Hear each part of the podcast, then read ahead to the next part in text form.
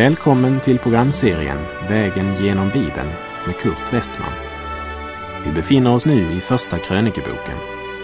Slå gärna upp din bibel och följ med. Programmet är producerat av Norea Radio Sverige.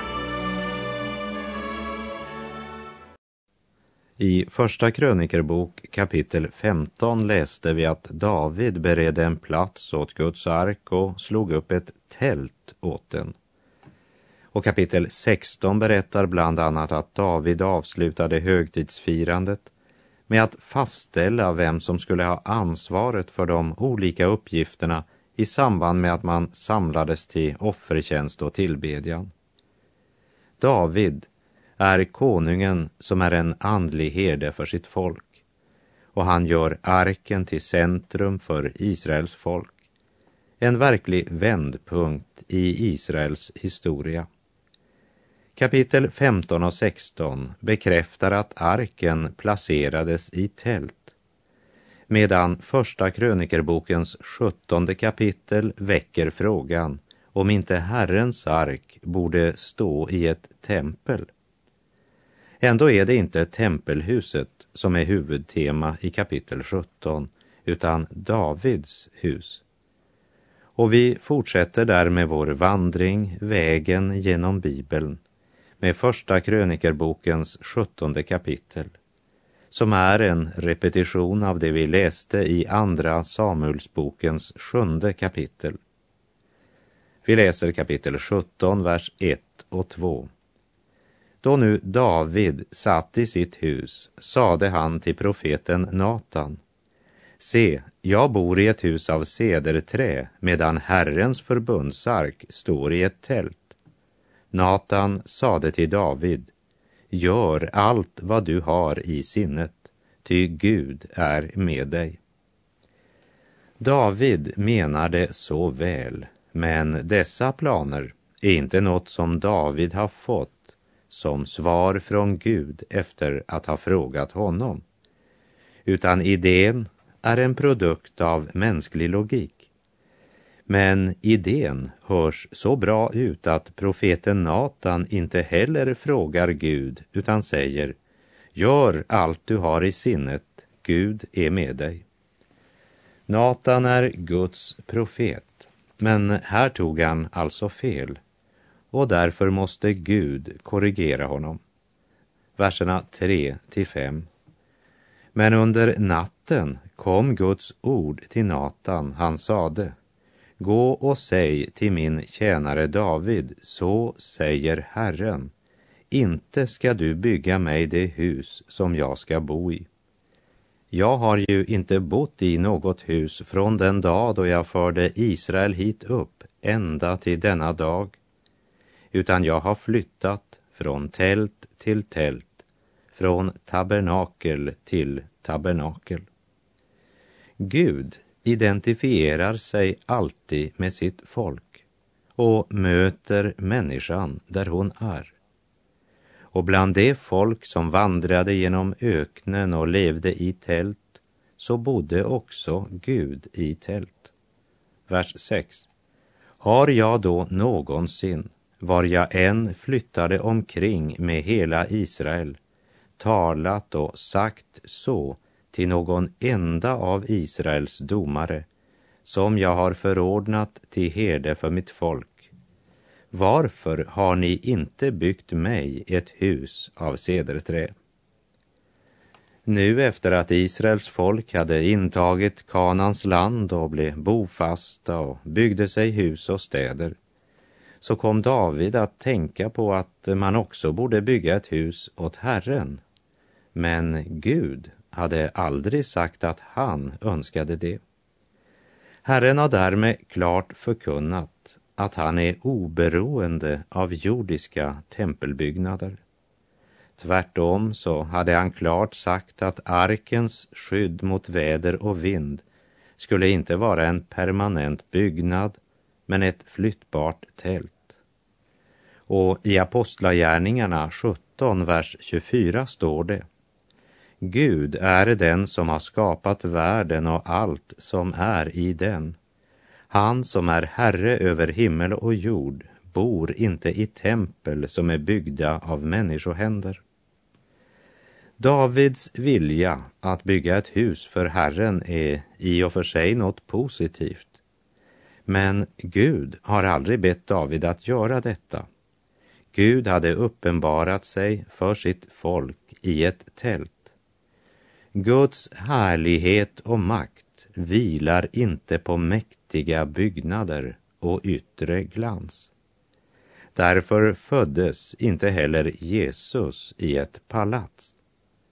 I Johannes 1.14 står det, och ordet blev kött och bodde bland oss, och vi såg hans härlighet, en härlighet som den enfödde har av Fadern.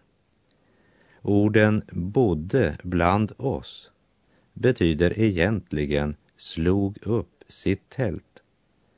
Istället för att möta människan i ett svagt och bräckligt tält mötte Gud nu människan i en svag och föraktad människa. Han kom till jord och blev ett med oss i all vår skröplighet. Dock var han utan synd. Första krönikebok 17, vers 7 och 8. Och nu ska du säga så till min tjänare David. Så säger Herren Sebaot. Från betesmarken där du följde fåren har jag hämtat dig för att du skulle bli en förste över mitt folk Israel. Och jag har varit med dig på alla dina vägar och utrotat alla dina fiender för dig. Och jag vill göra dig ett namn sådant som det störstas namn på jorden. David får en klar påminnelse om varifrån han kom. En ringa fåraherde av ringa släkt som ödmjukt tjänade sin far genom att vakta hans får och från betesmarken där han följde fåren hade Gud hämtat honom. Och nu påminner Gud honom, det är jag som har lyft dig upp och gjort dig till kung. Glöm aldrig det.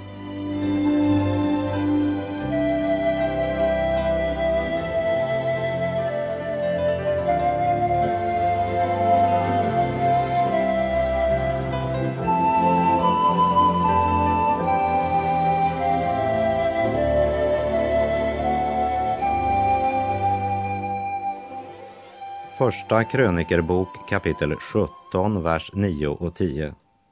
Jag ska bereda en plats åt mitt folk Israel och plantera det, så att det får bo kvar där utan att vidare bli oroat.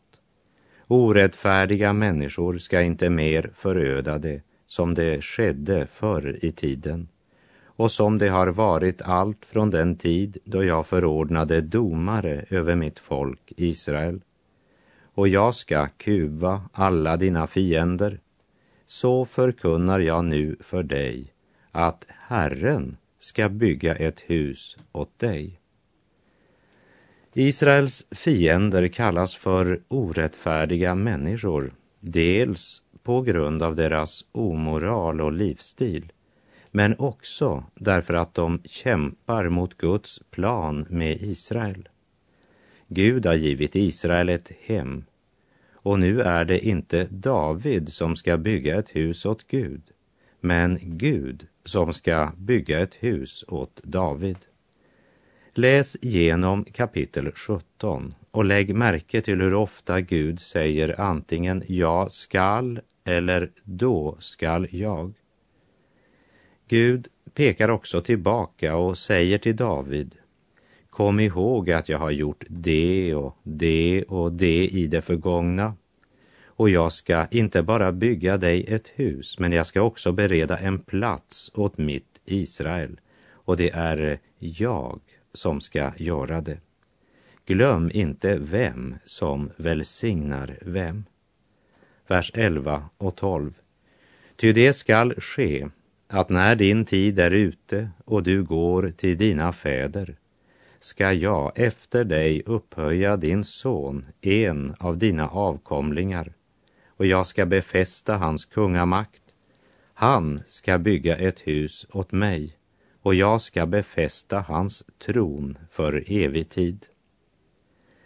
Guds ord är dels samtidigt både sann historia men också profetiska framtidslöften med många dimensioner. Samtidigt som det här ordet är ett löfte för den närmaste framtiden om att när David dör så ska en av Davids söner sitta på Israels tron. Alltså ett löfte angående Salomo. Samtidigt är det också ett löfte som pekar fram mot Kristus. För när Gud säger till David att han ska bygga honom ett hus, så talar inte Gud bara om ett hus av trä eller sten, men om att tabernaklet, tältet där Gud uppenbarade sig, ska ersättas av någon som Gud sänder och som ska vara av Davids ett. Det är löftet om Messias Kristus. Ängelns budskap till jungfru Maria i Lukas 1, vers 30 32 var följande. Frukta inte Maria, du har funnit nåd hos Gud. Se, du ska bli havande och föda en son och du ska ge honom namnet Jesus. Han ska bli stor och kallas den högstes son och Herren Gud ska ge honom hans fader Davids tron. Det förbund som Herren här gör med David när han ger detta löfte uppfylldes i Herren Jesus Kristus. Första krönikebok 17, vers 13 till 15. Jag skall vara hans fader och han skall vara min son och min nåd ska jag inte låta vika från honom så som jag lät den vika från din företrädare. Jag ska hålla honom vid makt i mitt hus och i mitt rike för evig tid och hans tron skall vara befäst för evig tid. Helt i överensstämmelse med dessa ord och med denna syn talade nu Natan till David. Gud kommer att hålla sitt löfte. Gud ska upprätta sitt rike på jorden och Jesus ska komma igen för att upprätta det riket. Då ska Guds löfte till David fullbordas.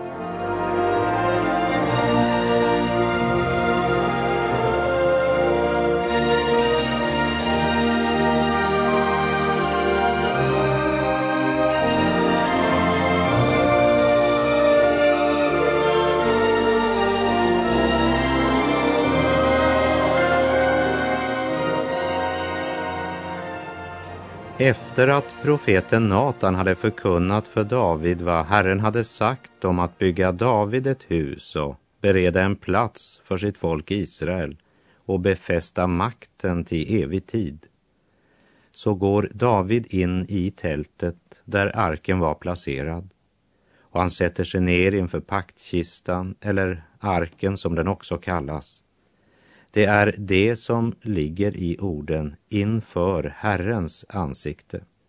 Första krönikerbok 17, vers 16.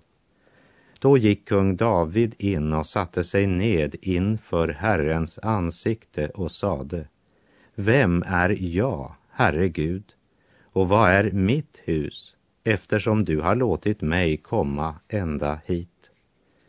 David söker sig alltså dit där Gud hade sagt att han vill uppenbara sig.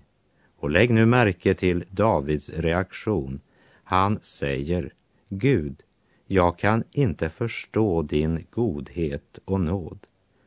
Och det ligger nära till hans för människan efter syndafallet att söka efter en eller annan grund till Guds handlande hos sig själv. Istället för vem är jag skulle David ha frågat, vem är du, Gud? Men vi har en tendens att alltid fästa blicken på oss själva, till och med också när vi är villiga att ödmjuka oss inför Gud. Mose gjorde också det i Andra Mosebok tredje kapitel, när Gud hade sagt till Mose, jag vill sända dig till farao och du ska föra mitt folk, Israels barn, ut ur Egypten. Då svarar Mose, vem är jag? Att jag skulle kunna gå till farao och att jag skulle föra Israels barn ut ur Egypten. Och det kan ju verka ganska ödmjukt. Men det avslöjar att också Mose hade lätt att fästa blicken för mycket på sig själv. Men då säger Gud till Mose att det är inte vem du är som är poänget. Men det avgörande är att jag vill vara med dig. Mose, du ska inte vara så upptagen av vem du är. Använd hellre tiden till att lära känna mig. Får du bara lära vem jag är och att jag går med dig, så får du frimodighet att leda Israels barn ut ur Egypten. Vem är jag, sa Mose tidigt i Israels barns historia. Vem är jag, säger David cirka 500 år senare. Kanske vi också har tänkt så ibland. Vem är jag? Kan Gud höra min bön? Låt oss istället fråga, vem är Gud? Kan han frälsa syndare? Vad säger Guds ord? Och håller Gud det han har lovat? I femte Mosebok kapitel 32 så sägs det att Gud är vår klippa. Ostraffliga är hans gärningar, ty alla hans vägar är rätta. En trofast Gud och utan svek, rättfärdig och rättvis är han.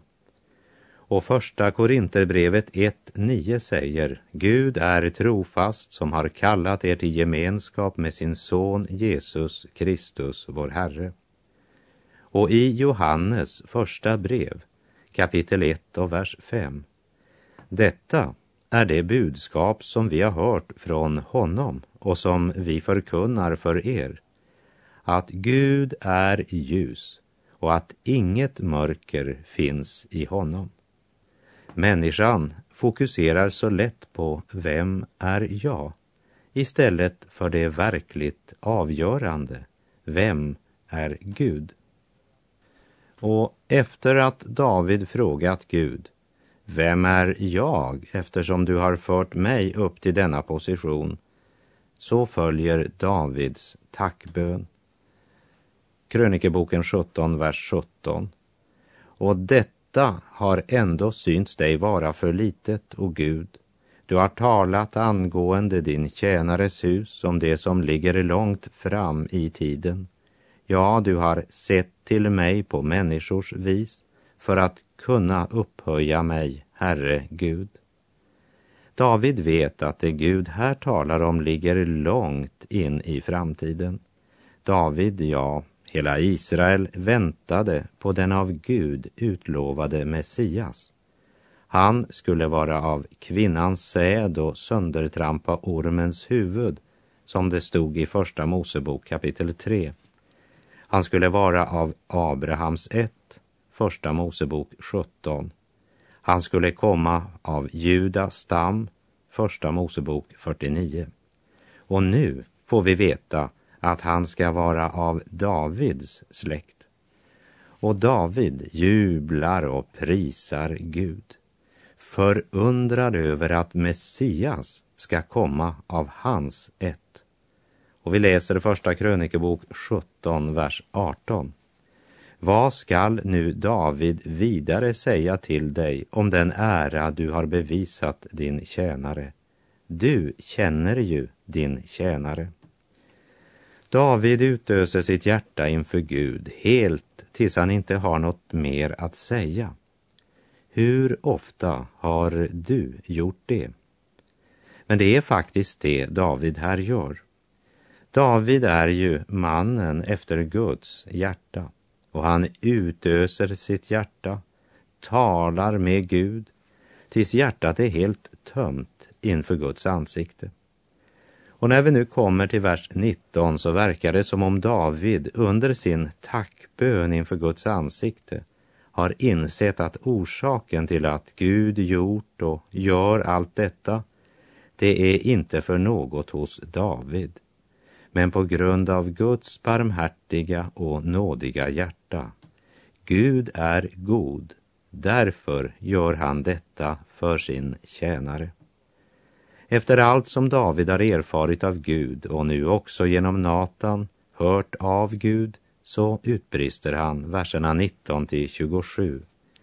Herre, för din tjänares skull och efter ditt hjärta har du gjort allt detta stora och förkunnat alla dessa stora ting. Herre, ingen är dig lik och ingen Gud finns utom dig efter allt vad vi har hört med våra öron. Och var finns på jorden något enda folk som är likt ditt folk Israel, vilket Gud själv har gått för att rädda åt sig till ett folk, för att så göra dig ett stort och vördnadsvärt namn genom att du förjagade hedningarna för ditt folk, det som du hade räddat från Egypten. Och du har gjort ditt folk Israel till ett folk åt dig för evig tid. Och du, Herre, har blivit dess Gud. Så må nu, Herre, vad du har talat om din tjänare och om hans hus gälla för evig tid. Gör som du har talat. Då ska ditt namn anses fast och bli stort för evig tid, så att man ska säga Herren Sebaot, Israels Gud, är Gud över Israel. Och så ska din tjänare Davids hus bestå inför dig. Ty du, min Gud, har uppenbarat för din tjänare att du ska bygga honom ett hus. Därför har din tjänare vågat be inför dig. Och nu, Herre, du är Gud. Och då du har lovat din tjänare detta goda, så må du nu också vara god och välsigna din tjänares hus, så att det förblir evinnerligen inför dig. Ty vad du, Herre, välsignar, det är välsignat evinnerligen. Det är intressant att lägga märke till att David ber att Gud ska göra det han har lovat så att människorna kan bekänna Herren Sebaot, Israels Gud, är Gud över Israel. Han ber om att genom det sätt på vilket Gud handlar med Israel så ska människorna kunna se och bekänna att Gud är Israels Gud. Och här tror jag att han också tänker på folk utanför Israels gränser. Han ber att Gud ska handla på ett sådant sätt att det blir ett vittnesbörd för alla. David är mer upptagen av det än av den ära han själv ska få. Det är mannen efter Guds hjärta. Och David vet att han och hans hus endast är ett redskap i Guds hand. Men det är den största lycka David kan tänka sig. Att få vara ett redskap som är med och gör Guds namn stort bland människorna. Det är tydligt att David litar på Guds löften. Och denna dag har David lärt något mera om Guds omsorg. Kära vän som lyssnar idag, studera Guds ord. Grip om Guds stora och rika löften och vet att Gud håller vad han lovar. Kära sårade och modlösa vän, låt Guds nåderika löfte till dig skingra otrons dimma och lyfta dig upp över dina tvivel. Låt Guds löften hela dina sår efter alla förlorade slag. Tvätta bort all din synd och skam. Ge dina trötta nerver vila och stilla ditt oroliga hjärta. Och glöm frågan, vem är jag? Och koncentrera dig om frågan, vem är Gud? Och frågan, vad vill Gud göra för dig idag? Guds nåd och Guds kärlek till dig är inte något Gud ger därför att du har förtjänat det, men därför att du behöver det. Låt Guds löfte, ljuset från hans heliga ord, få rum i ditt hjärta och ta emot hans löfte i tro. I Andra Korinterbrevet 1.20 skriver Paulus om Jesus. Ty alla Guds löften har fått sitt ja genom honom. Därför säger vi också genom honom vårt amen, Gud till ära. Att låta bli att komma till Jesus, som gav sitt liv för oss, är den största synd en människa kan göra. Kom till Jesus. Kom till honom i vilken alla Guds löften fått sitt ja och sitt amen och gör som David. Lita på Guds löfte och börja tacka. Och förena dig med David här i Första krönikebok 17.20 och säg Herre, ingen är dig lik och ingen Gud finns utom dig. Tack Gud för ljusa morgonstunder, tack Gud för varje nyfödd dag. Herre, för alla livets under, ödmjukt tackar jag. Gud för alla goda vänner, tack Gud för din förlåtelse. Herre, om människors hat mig bränner, hjälp mig för dem be. Tack Gud för sorg som fostran giver, tack Gud för varje vänlighet. Herre,